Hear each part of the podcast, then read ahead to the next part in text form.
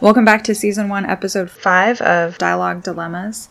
I'm your podcast host, Megan Fisher, and I have a guest here with me today, Lauren Brown, who I originally met through a nonviolent communication program in 2012. Uh, Lauren Brown is a mental health clinician uh, currently, but I've always known her as someone who is interested in dialogue and communication, understanding different perspectives, and getting to the heart of issues and looking for win win solutions which is why I wanted to have her on the podcast today. Uh, Lauren, would you like to say anything else about yourself and also what uh, your interest is more uh, in dialogue and specifically political dialogue? Hi, yeah, thanks. Um, well, as far as myself, I suppose um, the application of nonviolent communication is a way to live through the values that I have of nonviolence and, as Megan said, win win. It's been a, an interest forever, I think, and um, now I'm starting to bring it more into my work as well as my personal life. Um, and dialogue, to me, is usually a form that is more likely to bring about those results win win if both people's voices are included since that's kind of the the most general meaning of that and with a lot of what I'm experiencing these days with communication seems to be more um, oppositional monologues almost, where people are trying to just force their point of view on the other person or otherwise affect them in a way that they're not really cooperating with. So I guess at this point, I'm just longing for more shared interest in dialogue, you know, in all areas of life that people communicate. Yeah, I hear that. And that actually, honestly, just can go really deep for me and connect to some real grief about um, how difficult it seems to be, um, how much trouble people seem to have being heard uh, mm-hmm. uh, by each other or setting ourselves up for success and being understood by people with different views. Um, so it's it's a lot. I I also can feel really kind of overwhelmed by it sometimes. Um, to try to break it down into a slightly smaller chunk and look at this in different um, different ways, uh, in kind of like specific aspects of dialogue and communication.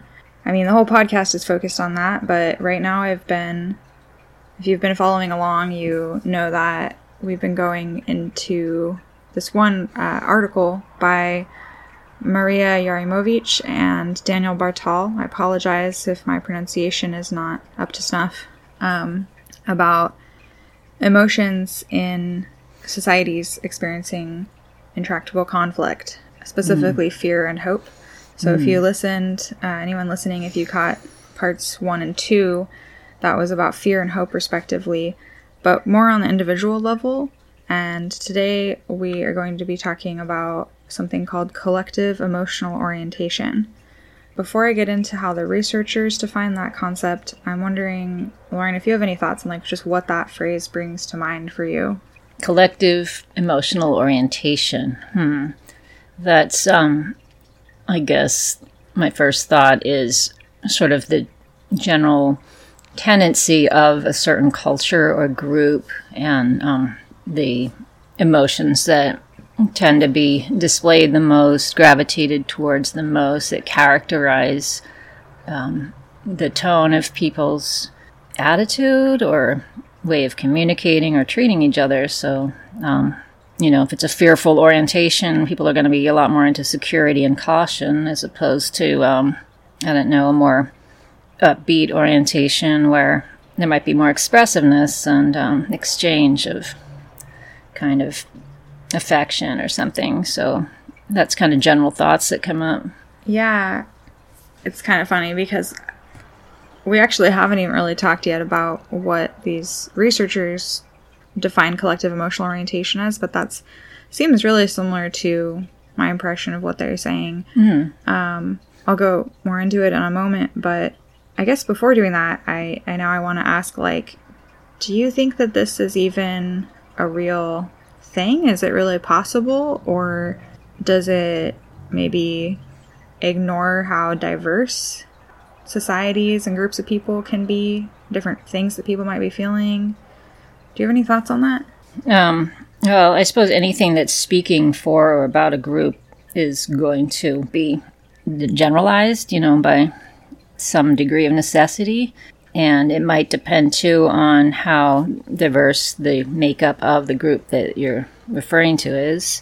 I mean, I have heard that societies have different dimensions of um, culture to them that one of them is about expressiveness, for example.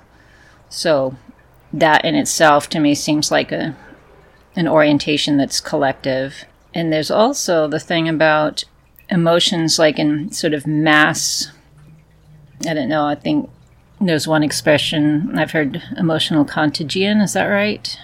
Um, emotional contagion. I Contagion, think. okay. Um, yeah, I actually did. Um, I think the first episode of this podcast about emotional contagion, and I'm, I'm glad you brought it up because I was wanting to mention that. I think this idea relates to emotional contagion because it's like when emotional contagion goes beyond just spreading between a couple people to where a lot of people are all kind of infecting each other with the same emotion.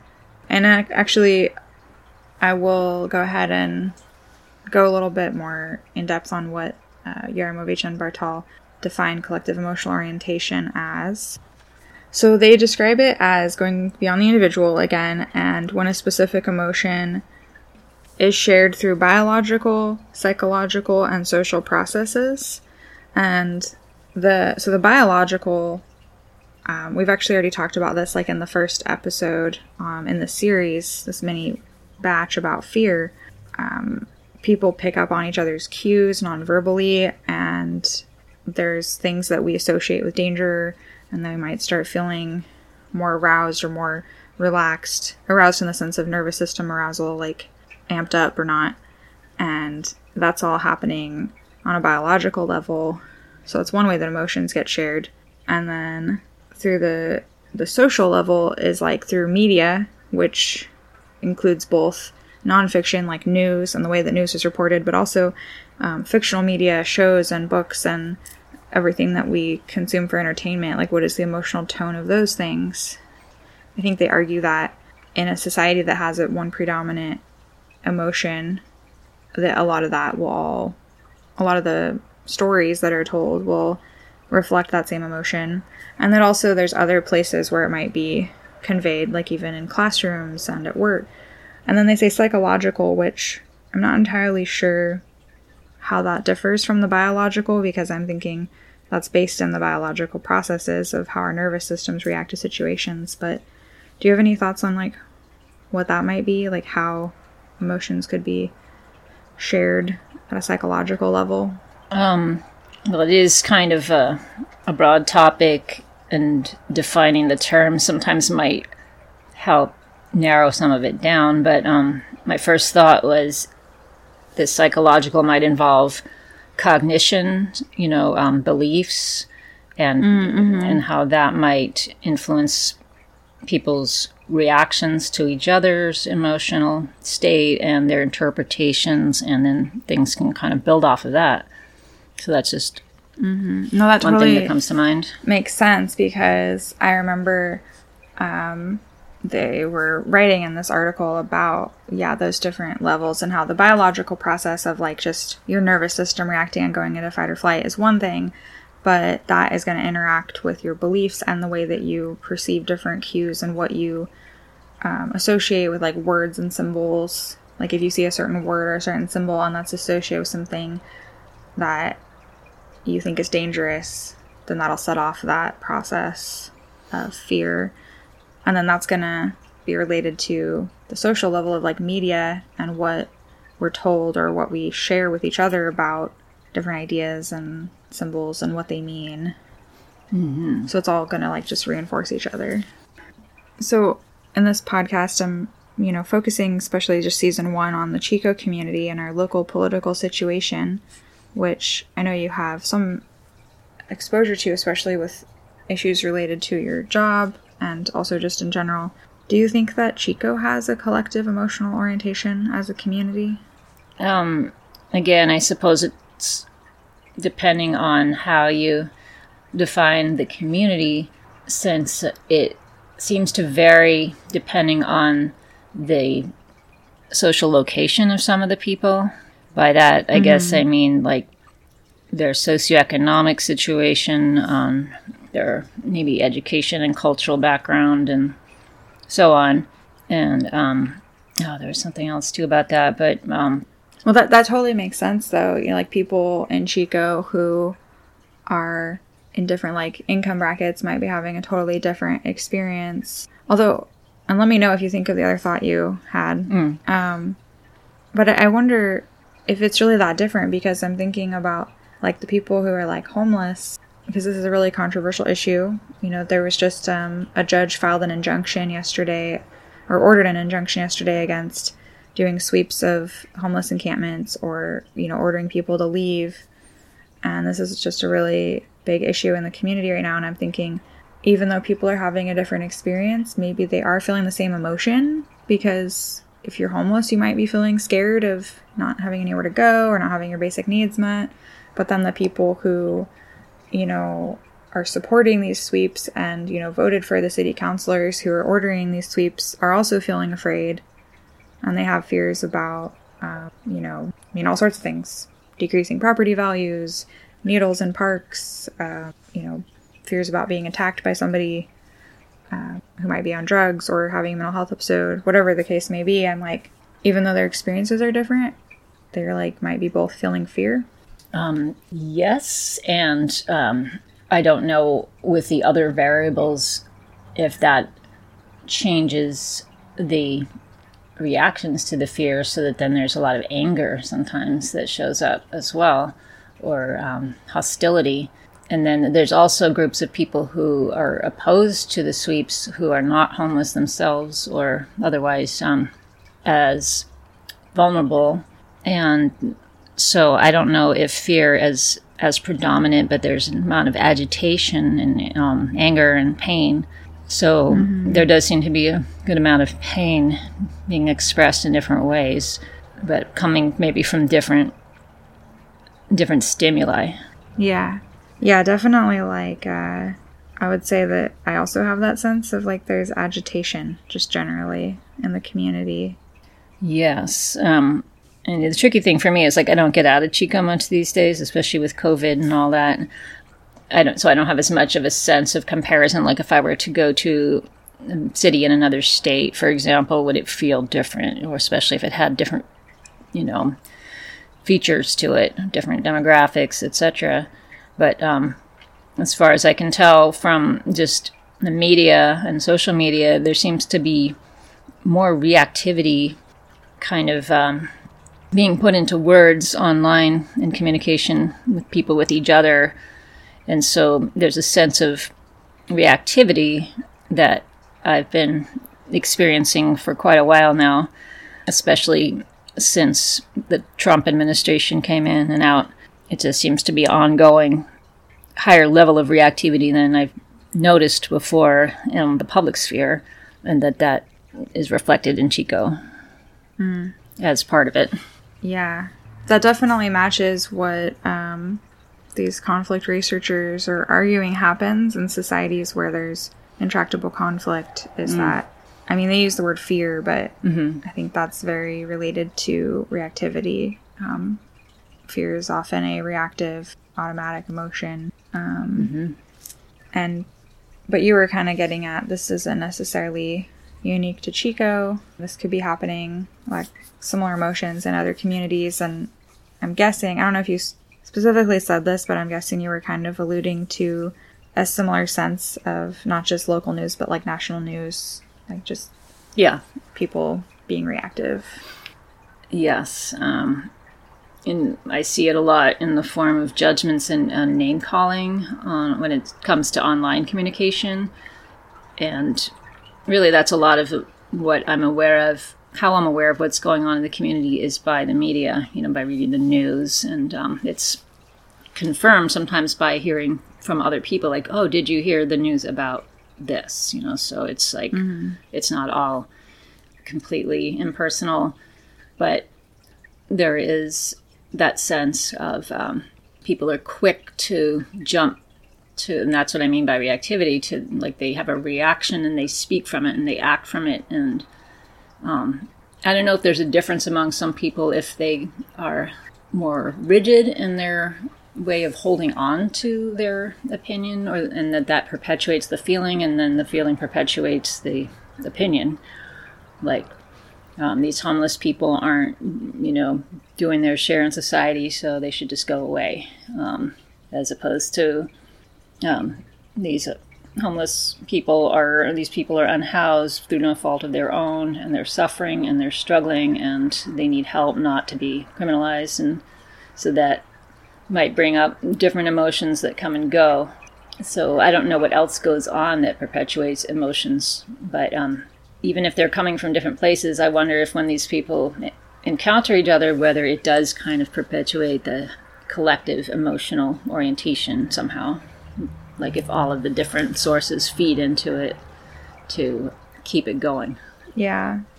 And like for sources, I'm imagining conversations that happen at city council meetings and then so you got that as a center of communication and then there's news reporting on that and then people interacting on social media on the news reporting like commenting on those reports and then that in turn loops back around to how people show up and engage with local politics and then you were also mentioning like not just online but also talking to people in person and them saying, "Oh, did you read about this?"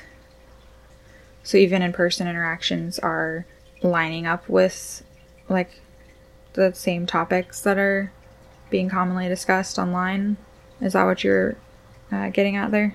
Yeah, and partly how I might have any sense of the collective emotional orientation in this community is by reading stuff, and it's not just hearsay if I also hear about it from other sources besides the media that I read, for example. Yeah. Like a live conversation with someone who has feelings about the issue. Yeah. Or even how, like, what my agency might do in response to some of the issues if it's relevant to the agency's purpose. You know, because they might make a decision to do something with a program or how clients are served, and then um, the staff might have feelings and opinions about that, and it creates um, a culture within the organization. Mm-hmm. So, like a collective emotional orientation within the, the organization. Mm-hmm. But that's kind of existing within the larger context of the city or the county. Yes, especially because they tend to impact each other in certain ways. Oh, yeah. Um, and I, I was kind of just wanting to loop back around to what you said earlier about depending on people's I don't know what word you use, like socioeconomic status mm-hmm. or whatever, that they might be having a different experience. Do you think that there are people in our Chico community that are just totally having a different experience, like not feeling agitated about these topics that some of us are really plugged into, like homelessness or um, whatever the issue may be? Like, are there people that are just on a different wavelength? um, I suspect that there are. It's a little bit harder to say than it might have been since COVID in particular has um, made it so that I'm not as exposed to as many different kinds of people or groups of people that, in, like, I'm thinking of when there was more social connection happening, and I could say, oh, yeah, you know, the people that I know that go to the drum and dance thing, for example, they just seem to be more um, you know, caught up in their subculture and um, enjoying that, and they're not feeling fearful or stressed or reactive um, as much of the time, for example, because they're not thinking about the issues. Um, but I don't have that observation to make at this point because of being less exposed, and also because a lot of these issues are impacting each other. Like COVID has um, put more pressure on the the housing and sheltering situation, so that affects more people and more people are aware of it as a result. Yeah, like maybe the pandemic has broken down some walls between different groups and different experiences that people are having. Yeah, I mean, you know, I've heard the the cliche, "We're all in this together," and then, you know, the response, "No, we're not." You know, we might be in the same situation, but we're affected differently due to our resources, etc. Yeah. Um, so I think to some extent, it has changed the amount of exposure that people have had to the issues, but it might affect them differently. Do you have anything specific in mind that you're thinking of, of like, without naming any names, but um, anyone you know in Chico who's been, you know, affected in a certain way, and maybe another person who's been affected in a really different way? Well, first thing that comes to mind is, um, you know, somebody who doesn't have, like, say, somebody who's unsheltered and they're trying to get on their feet by connecting to certain services, but those services are limited by um, COVID. And so that person might be devastated in their situation and be a danger of, um, you know, deteriorating much more quickly than they might otherwise in their life. And, or their mental health might be so affected that they can't really do anything for themselves, and that makes it harder for them to get on their feet. And then you might have, you know, somebody working at a professional job with benefits who is struggling because of all the collective stressors that are generally in society. And maybe there's emotional impact at home. Maybe they have kids who have been struggling or are staying at home or not, and all of those things. So it's not that they're lacking in the stress, but it's affecting them differently in terms of the implications of what happens to them. Like they'll probably survive better. Yeah, I know that I've been really fortunate to have not been as negatively impacted, at least financially, um, by the pandemic myself. And that is really different from the ways that some people have been affected. Yeah, I mean, I was just trying to think because there's so many ways that people can be affected that are so variable. Some are overlapping, some aren't. So it's hard to kind of be concise about it. Yeah, and then we're not even talking about people who actually contracted COVID uh, or like lost family members. Mm-hmm. Um, mm-hmm. And and that's going to change based on your resources of health insurance and savings and what role that person plays in your family if they get sick or pass away. Yeah, and I will add that all of these things um, affect people's resilience in general, like all of these stressors. So then they're more likely to respond in a more survival mode, say, you know, like more fearfully and mm-hmm. um, more protectively of their own resources and less likely to be able to feel as compassionate towards those who are less fortunate, who are needing something or asking them for something. Yeah. I, I think, like, how I'm thinking about it now is just, I think it's just really hitting me like how much all of our individual experiences can have a butterfly effect on each other. Mm-hmm. And we're talking about this again at the individual level. And yet, it's like when I go to the store, every single person in that store, myself included, is having their own experience on the ways that we are impacted by the pandemic, by our relationship with housing and money and family members and everything else. And then we do affect each other. Like that's the collective emotional orientation, like what we've talked about on the podcast before and like what we were talking about earlier of like the biological level of even just we pick up on each other's cues all the time, like just the f- expressions on people's faces and their body language and tone of voice or anything and in ways that we don't even realize consciously. Mm-hmm. Um, it's like we're all relaying these signals between each other of how we're feeling and sort of swimming in different emotions. Mm. So you're talking kind of about the um, subconscious sort of um, cues and reinforcement of emotional states that are occurring even without anyone having direct interactions with each other. Uh, yeah, yeah. Even just you know passing someone on the street or in the store, and mm-hmm. that we're all you know dealing with our various collective and personal crises. And, but what does it do? Like, what effect do you think it has to become aware of that? To think of it as you know, I, I know what you mean. Like we're all in this together can become really cliche and can maybe be a bit flattening, um, or really flattening, perhaps. but is there any benefit to becoming more aware of how our experiences are all intertwined with each other as a community? Well, I think there's always benefit to being aware of what the environment is um, like, what effect it's having on on oneself, and um, how that might influence our perceptions of reality. It might influence how we feel emotionally, and to understand what that might be about.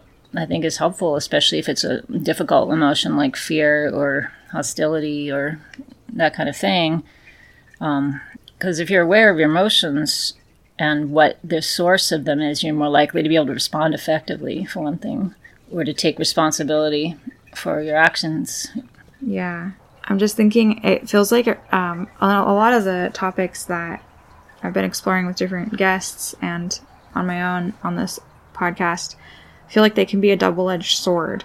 Like it could be used positively for more compassion and understanding, or negatively. Like I'm thinking that if I am more aware of collective emotions and I'm like, oh, a lot of people in my community are really agitated right now, I could interpret that or apply it positively to have more compassion for all of us. Like we're all just, you know, we're struggling, we're on edge, and if someone snaps at me, it's like, okay, it's not about me. Like we're all just having a hard time. But it could be, I could see it being applied in a way that I don't know if it would be healthy of just saying, like, I'm picking up on everyone else's bad vibes and just like blaming others for having bad vibes. Mm-hmm. So you mean like that if somebody got wind of this theory of collective emotional orientation, it might not be productive because they might apply it in a way that is unhelpful or could even lead to more problems in the community with them. Yeah.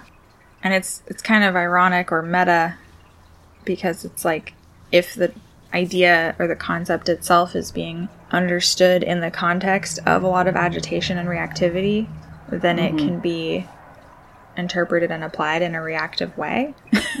like so that's why uh, the good news is that on the next episode we're going to be talking about some possible solutions, like a way out of this trap and hopefully that will be helpful and give us some inspiration and ideas for how to move forward when it kind of feels like we're getting trapped on all sides.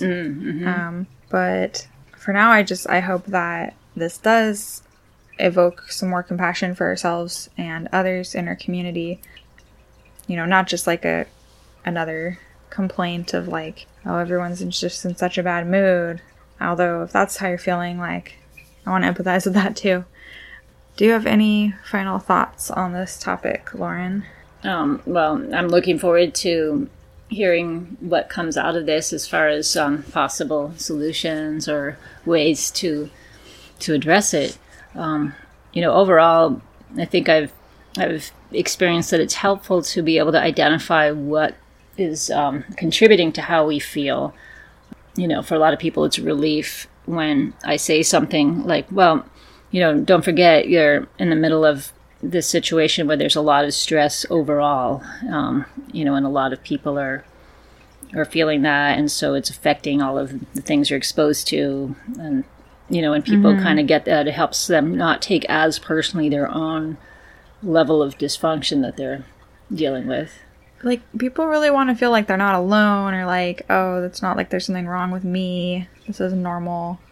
Yeah, I think it's often a relief to recognize it's not about like it's not inevitable like who I am if I'm feeling kind of say edgy or agitated when like and I can't shake it or something and then it's like well it's kind of there's so many influences happening now.